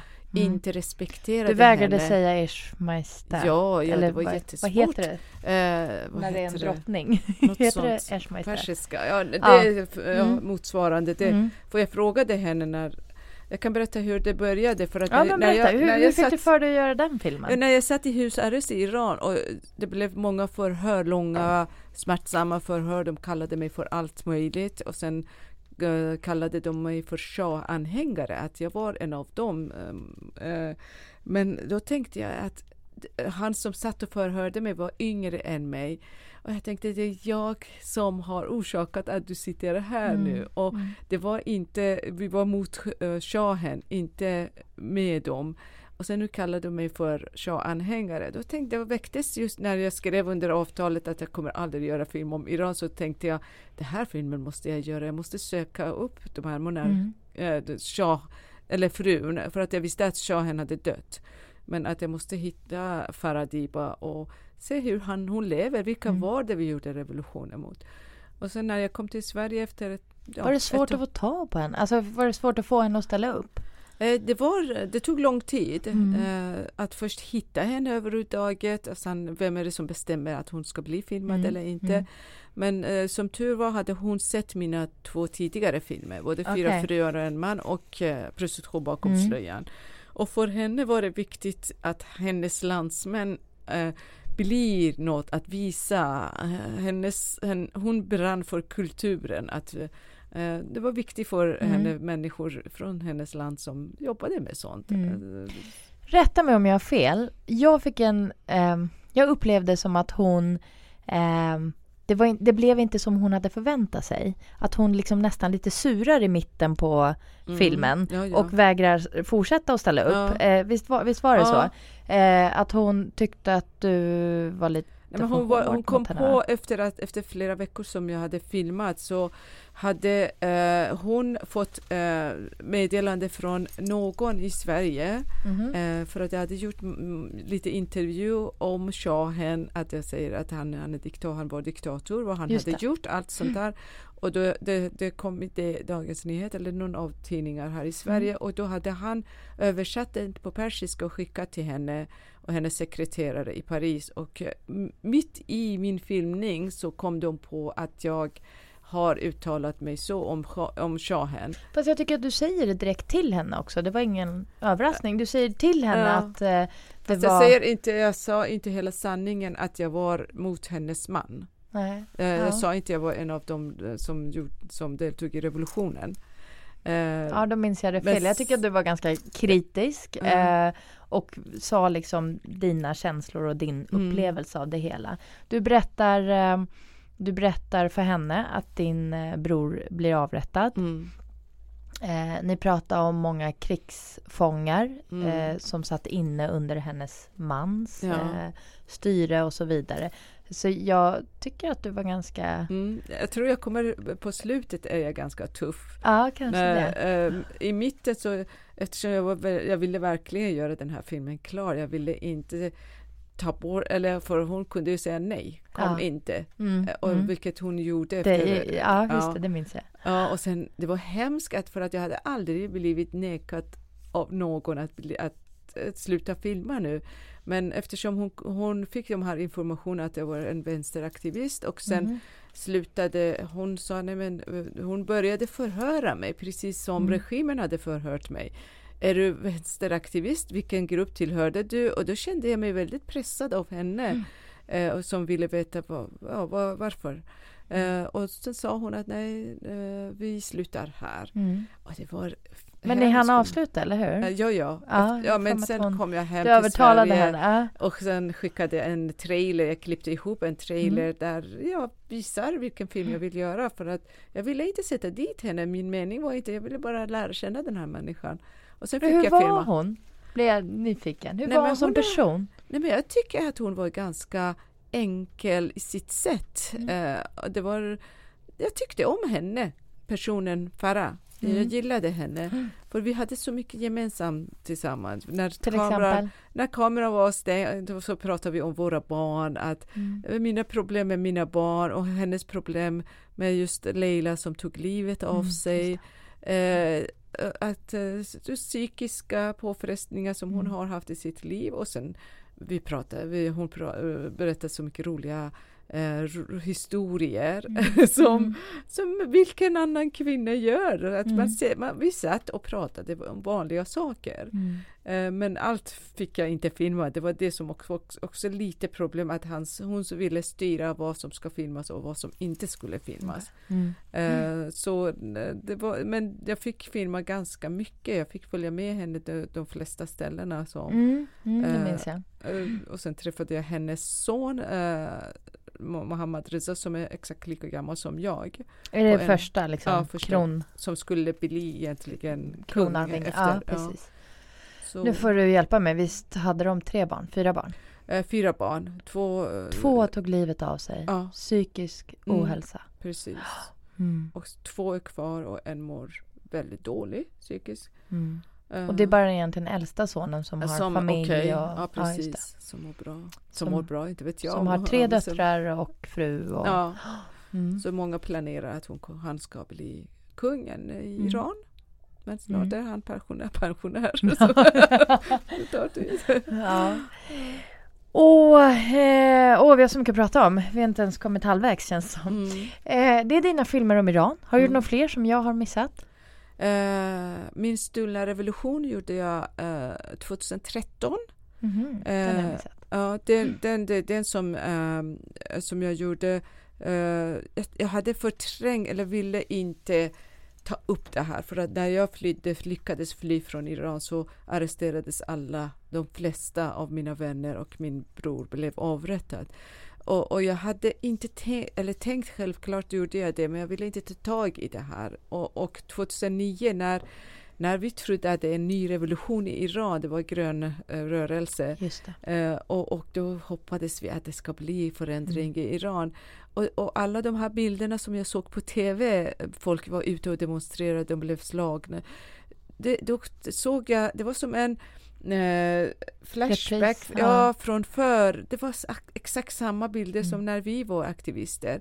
Och, och då, det var då som väcktes det här idén att jag måste göra den här filmen om revolutionen. Och eh, då letade jag efter mina vänner som hade blivit arresterade. Vad hände med dem? Mm. Har de blivit är, lever någon av dem? Eh, är de avrättade? Så de flesta hade blivit avrättade men jag hittade min ledare Mm. eh, som bodde i Los Angeles, eh, i San Francisco. Och sen eh, träffade jag några andra som satt i Evin-fängelse tillsammans. Mm. Och jag bjuder dem hem till mig och de pr- pratar om eh, fängelsetiden.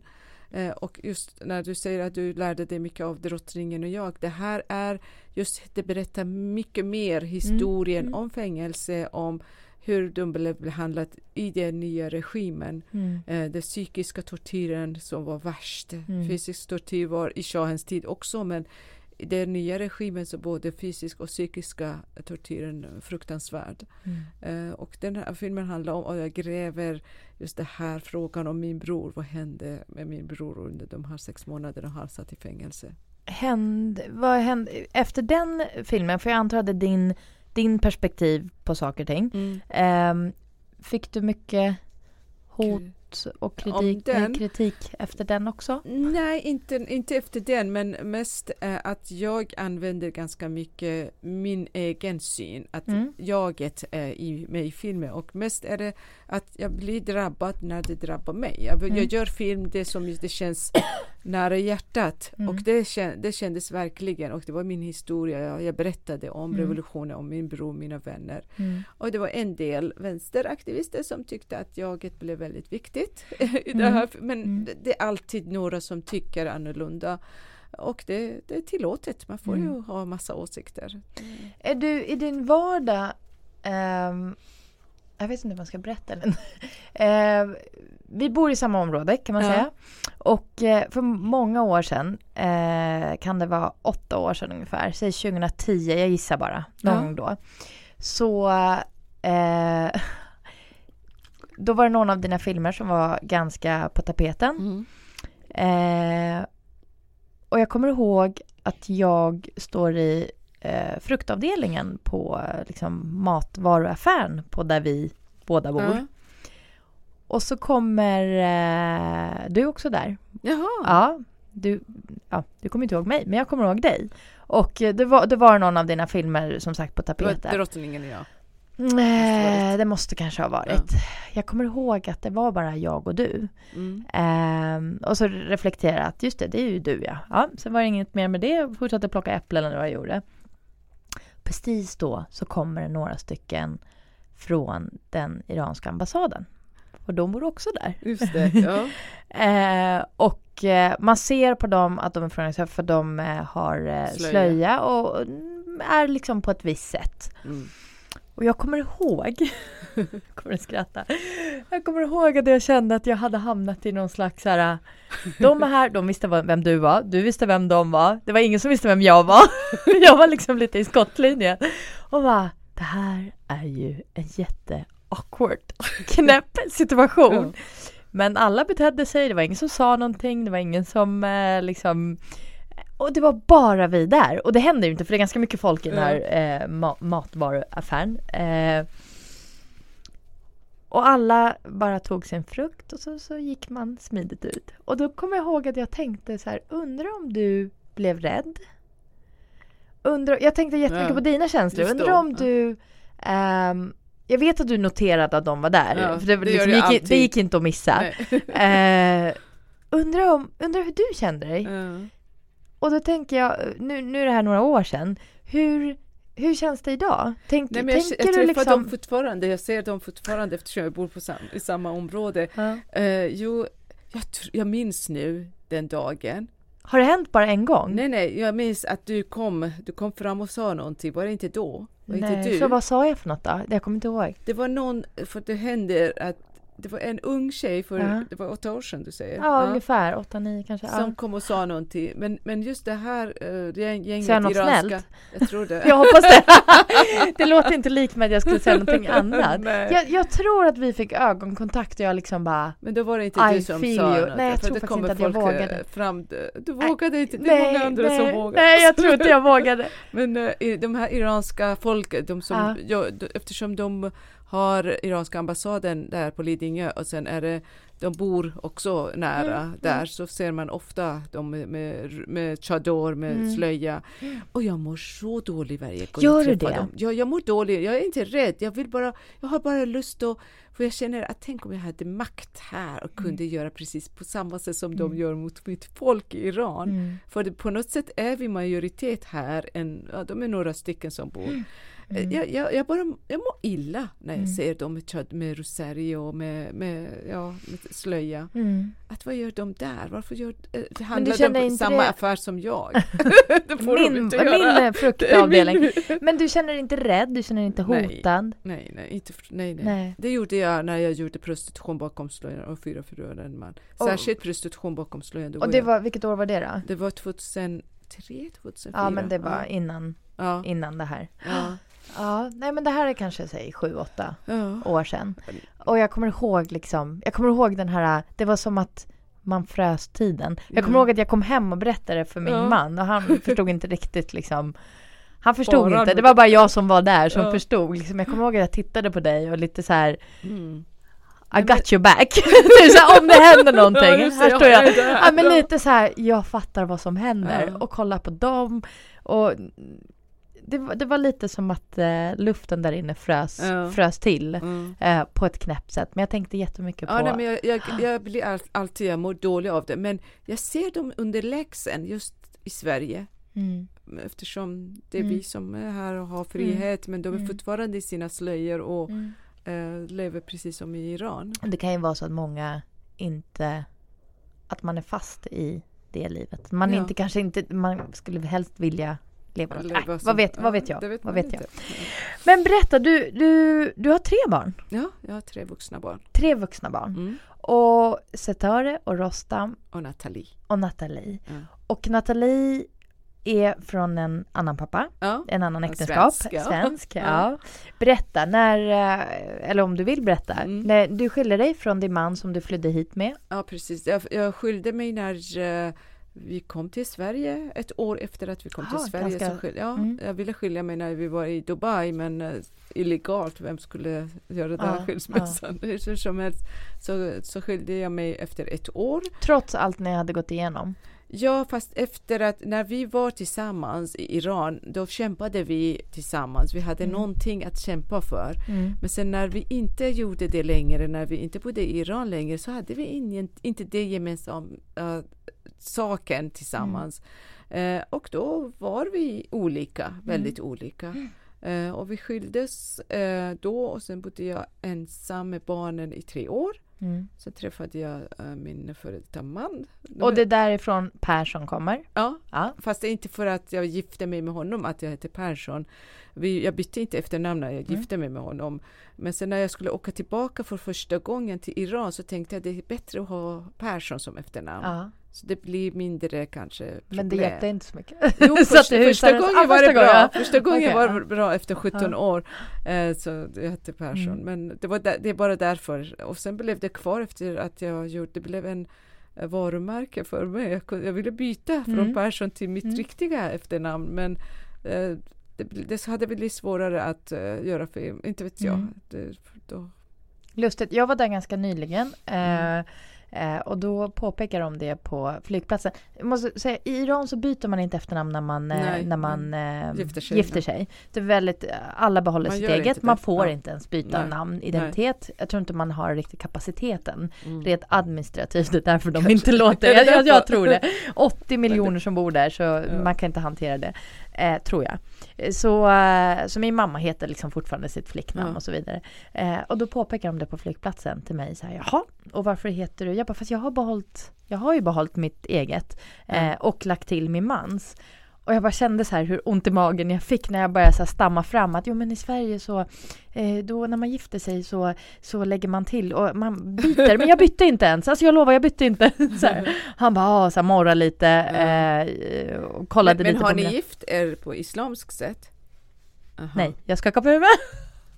Nej, för Du var- får gärna eh, klippa bort det här men, men du vet att eh, varför de blev arga för att din man är svensk Ja. och kristen Ja. I grund och botten.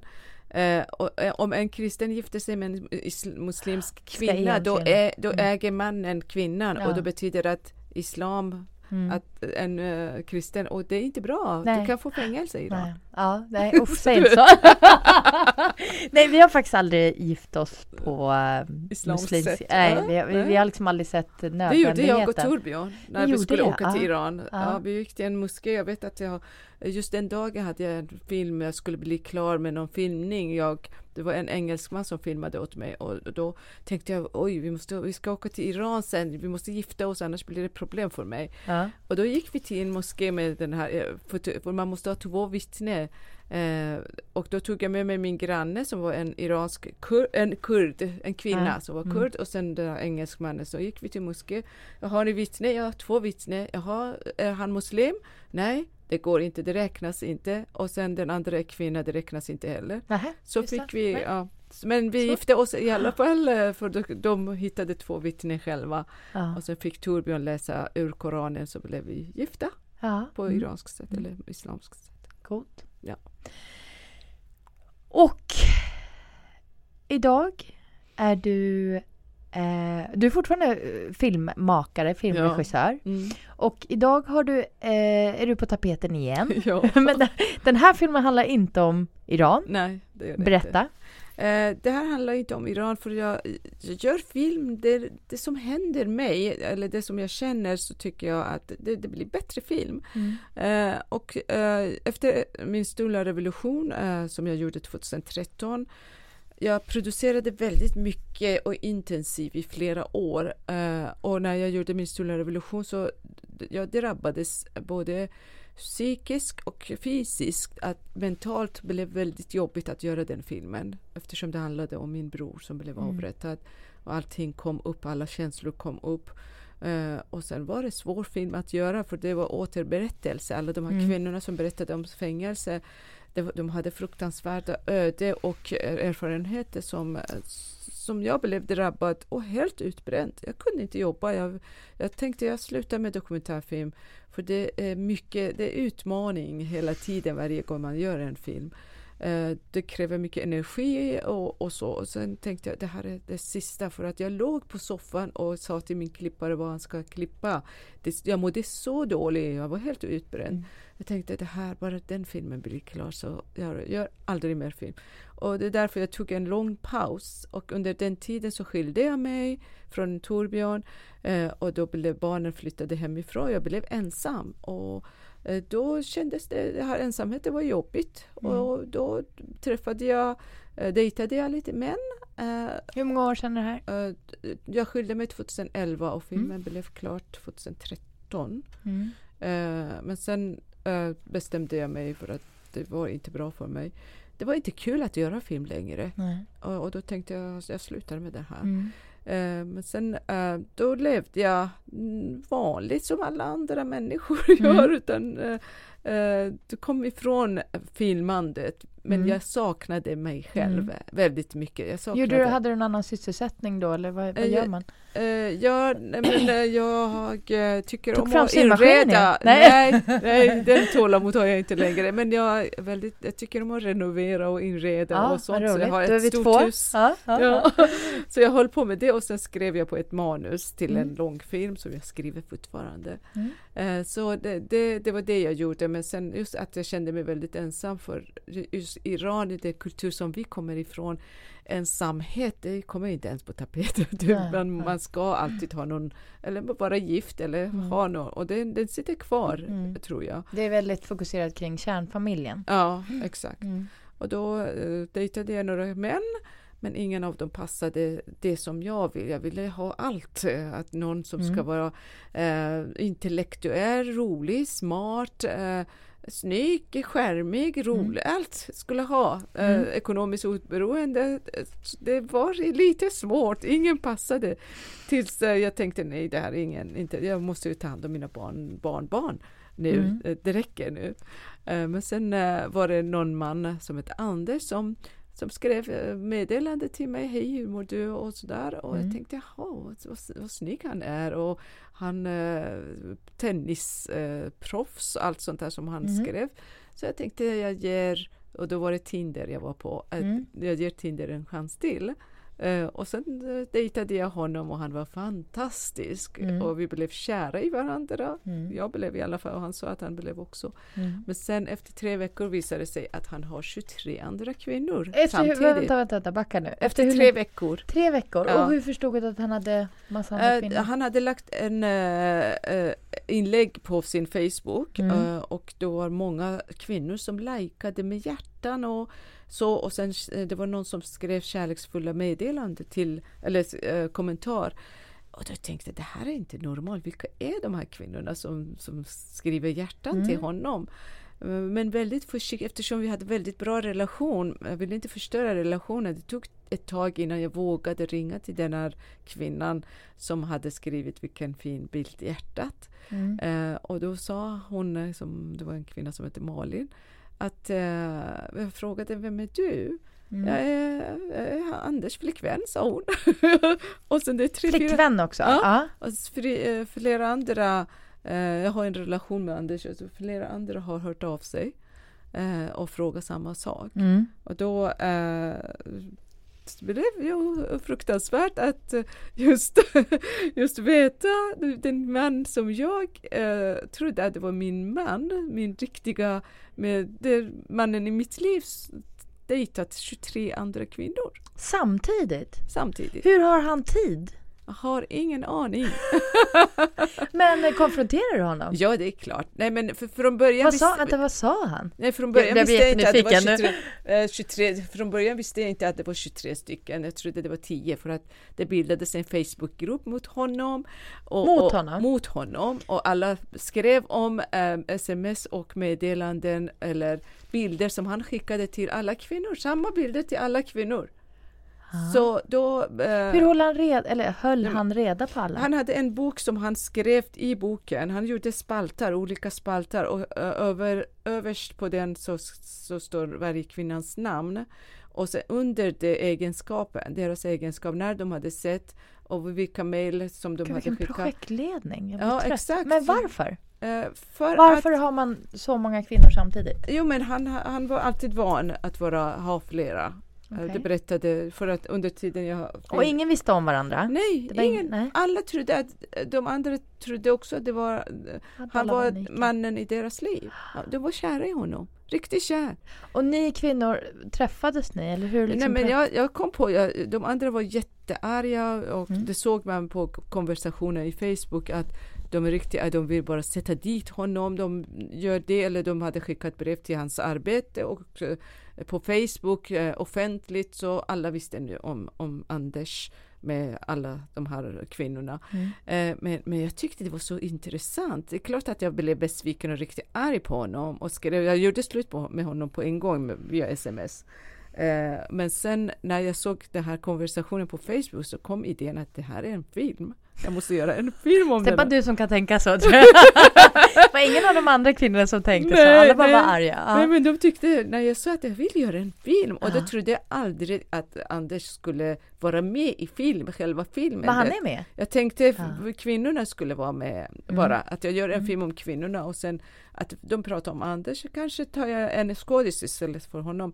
Men sen jag tänkte, han hörde väl av sig hela tiden till mig att du är den enda, det är lögn, de andra är avundsjuka på oss. aha, För ja. Han ville, han fortsatte och skicka kärleksmeddelande till mig. Så jag tänkte okej, då kan vi ses. Och då frågade jag honom, hur många har du egentligen? Ja. Eh, för jag vill göra en film om dig, vill du vara med? Ja, sa han. Men Eh, gud vad intressant. Ja, och då eh, kom han med den här boken med alla kvinnors namn och, och då filmade jag. Började Tror du att han ville bli avslöjad? Att han tyckte det var lite skönt att du... Nej, men han, han, hans stora ego kanske Ja, ville visas det låter mer. så, ja. Ja, jag menar, eh, han har inga gränser, det är det som är grejen. Att Ja. han, ja, jag hade aldrig ställt upp på, en sån om jag var han. Ska känna mig skamsen men Ja. ja. Men sen började jag göra, eller filma honom varje dag nästan och sen Mm. filmade jag ett par andra tjejer också. Men sen följde jag dit igen för honom. Mhm. Ja, jag blev Mm. kär i honom igen Mm. för att jag såg människan bakom honom. För Mm. Först var han en där boven som gjorde fruktansvärda saker, vilket han gjorde. Eh, Men sen att, att man såg honom som en stark personlighet som hinner, som orkar med så många kvinnor. Men sen när jag eh, filmade honom och lärde känna honom så var han inte den personen och han ville verkligen förändras. Och då tänkte jag, tänk om den här personen förändras. Då, varför ska jag leta efter någon annan? För med facit i hand var det inte så många bra alternativ där ute heller. Så tänkte jag, okej, om han är så mycket kär i mig och han är snygg och han är proffsig och alla älskar honom för han var älskad av så många människor runt omkring honom. Så många kvinnor om inte annat. Ja precis, både kvinnor och barn och Men så du föll för honom igen under filminspelningen? Ja. Du får inte berätta slutet för jag har inte Nej, sett den. Ja. Nej, men eh, jag föll för honom igen och jag såg för hans förändring. Och, och det var så här att så länge jag, eh, jag avgudade inte honom men så länge jag bara tog upp hans positiva, att det var roligt, att vi hade bra, kul, Mm. så var inga problem. Men så fort jag kritiserade honom, då blev det problem. Mm. Då blev, han visade den svaga människan som flydde Mm. från krav. Om man vill se den här filmen, Mm. vad, hur gör man då? Eh, Just nu går det på bio. Eh, Det visas på Saga, Victoria, Grand. Jag tror det visas på, på, på i alla fall det är Folkets bio som, eh, som eh, har distributionen. Filmen heter? Eh, eh, Anders, jag och hans 23 andra kvinnor. Gud vad intressant. Ja. Ja. Det kan man se affischen att man, vi står vid en sådär Tinder eh, tavla. Ja. Och Tinder är alltså en en kan man säga. Ja. Gud vad intressant. Ja. Men du, jag har några avslutande frågor. Ja. En är Vem skulle Nahid vara om hon aldrig hade flytt Iran eh, 82? Då hade jag inte funnits. Då så? hade jag blivit avrättad. Ja. Är det så? Ja. Mm. Vad hade jag blivit om jag inte hade blivit politiskt aktiv? Kanske. Då hade jag varit lärare för det var min jag ville bli gymnasielärare. Mm. Jag såg det, det var, eller, eller flygvärdinna. Mm. Men eh, ja, ödet var annat. Ödet var annat. Mm. Och vad... Det känns lite som att du är en katt. Du har liksom haft nio liv. Li- lite så. Eh, li- Ja, jag var med i Tsunami också. Var det det? Ja, ja. Det var med i tsunami, hela familjen. Vi var fem. Men. Ja, men vi överlevde. Mm. Eh, Min son skadade sig rejält men, men eh, ja, Mm. där kände jag att döden var framför mig. Mm. Det var så nära med Kan den man här säga stora igen? vågen. Där kände att döden var framför dig Många igen? gånger verkligen. Ja, under flykten i Iran kände jag också det här att när vi flydde så var det en buss som höll på att välta och då kom sen en annan gång när polisen rusade in i bussen och då trodde jag att de ska arrestera oss. Och det Mm. var så många gånger de här eh, och sen när vi var på havet, mitt i havet så, så kom polisen igen eller eh, men vi fick åka tillbaka till landet, till Mm. land för att men många gånger har jag, ja sju liv kan jag säga. Mm. Hoppas att det här är Sju, inte sista. 30, jag vet inte. Eh, nej, jag tror inte det är det sista. Nej. Och vad... ehm, ja, du, eh, du säger att du inte skulle ha levt. Jag tänker, känner du dig svensk? Nej, jag vill inte känna mig svensk. Nej. Varför ska jag göra det? Jag, har, jag är jag. Jag kan inte säga, jag kanske, jag har kanske formats av det här svenska seder och vanor och allt kulturen som är. Men jag är ganska mycket iranier också. Mm. Blandad, en mix Mm. av iransk-svensk eller Mm. internationellt kan jag säga. Mm. Häftigt. Så känner jag också att, man, att jag är berikad. Känner du att du eh, eh, Känner du att du blev integrerad i Sverige? Att du liksom kom in i samhället och fick den här chansen? För innan Mm. vi slog på mickarna så pratade Mm. vi om just lite integration och Mm. komma in i samhället och så vidare. Vad tror du är, vad tror du är nyckeln till att, ehm, till att bli integrerad, till att komma in i samhället, känna sig delaktig? Att ta för sig tror jag. Att man Mm. inte står bara i ett hörn och misstro saker och ting. Jag tror att Mm. man, man ska inte tänka så mycket på, på de motgångar. Man ska bara köra på det som Mm. För vi är väldigt bra på att, särskilt vi iranier, har en sån envishet och driv att Mm. vi når dit vi vill. Mm. Så det, jag tror det är det som har gjort att jag, jag brydde mig. Jag tänkte inte ens på rasism till exempel när Mm. jag kom till Sverige. Jag bara var så glad och tacksam att jag får leva Mm. och jag får, får ut, utveckla mig. Har du Eh, upplevt rasism? Ja, det gjorde jag. Det har jag gjort eh, några gånger. Eh, men, men det var inte någonting som jag tog eftersom jag levde ett sånt hårt liv innan. Så det här var ingenting för mig. Jag, jag klarade, ja, precis. Klarade av det här lätt. Ja. Eh, att, in, ja, jag, att inte vara så känslig eh, för att, Mm. för att det är då de vinner tror jag. Mm. Vilka är de? Ja, rasister Mm. Tänker jag mest. Mm. De som är motgångar som, som vi, ja, vi har i samhället. Ehm, vilken tur att du kom till Sverige och vilken tur att, tänker jag, eh, och har fått berika Sverige, svenska samhället och andra iranier genom att man kan säga mycket men jag tror att det är, jag tror att det är viktiga frågor du tar upp. Som snällt. många inte vågar ta upp dem. Så jag, jag tror att det är, det är tur. Eh, tror, tror att du hade kunnat hamna, hamna i ett, något annat land? Ja, men jag vet inte om jag hade blivit filmare kanske Nej, i det andra landet. För här har man, eh, tror jag, mer möjlighet. eh, Det är inte bara jag som är som driven, men möjligheterna fanns också där. Mm. Mm. Och som jag tog rätt, ja. Häftigt. En sista fråga. Mm. Vem tycker du jag ska träffa härnäst? Oj! det, ska vara en icke-svensk alltså? Ja, men någon slags invandrarbakgrund. För det är det hela podden går ut på. Eh, jag träffar Mhm. människor med invandrarbakgrund Mm. som får berätta om sin livshistoria. Mm. Eh, för att lyfta det positiva kring invandring och inte Mm. bara det negativa som jag Mm. kan uppleva att media spelar ut eh, Mm. väldigt mycket. Jag tycker du ska träffa Zinat Pirzadeh om du inte har träffat henne. Inte i podden. Jag har faktiskt träffat henne. Jag har lyssnat Ja. på henne på någon föreläsning någon gång. Jag tycker Eh. hon är, hon är en jätteskön uh, tjej. Eh, Ja, det är hon. Hon är Ja. lite så här crazy. Ja, hon är, hur? hon är ja. det. Och hon går mot strömmen. Hon bryr sig inte om, för det, sägs, det pratas väldigt mycket om henne också. Eh, Alla har åsikter om vilket sätt hon har, att hon jobbar på det sättet, att hon är komiker. Hon eh, pratar väldigt mycket fritt. Mm. Eh, Men hon är så härlig.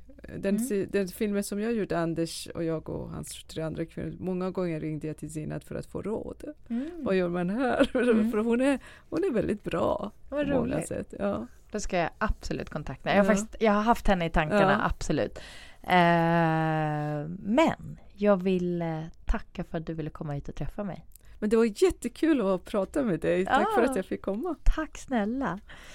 Det blev aldrig någon journalist, av mig i alla fall. Så jag sitter här lite som amatör. Men, eh, Men det du är, är... väldigt bra. Ja men tack snälla. Det är väldigt givande och väldigt, väldigt häftigt att träffa sådana som du. Mm. Tack. så mycket.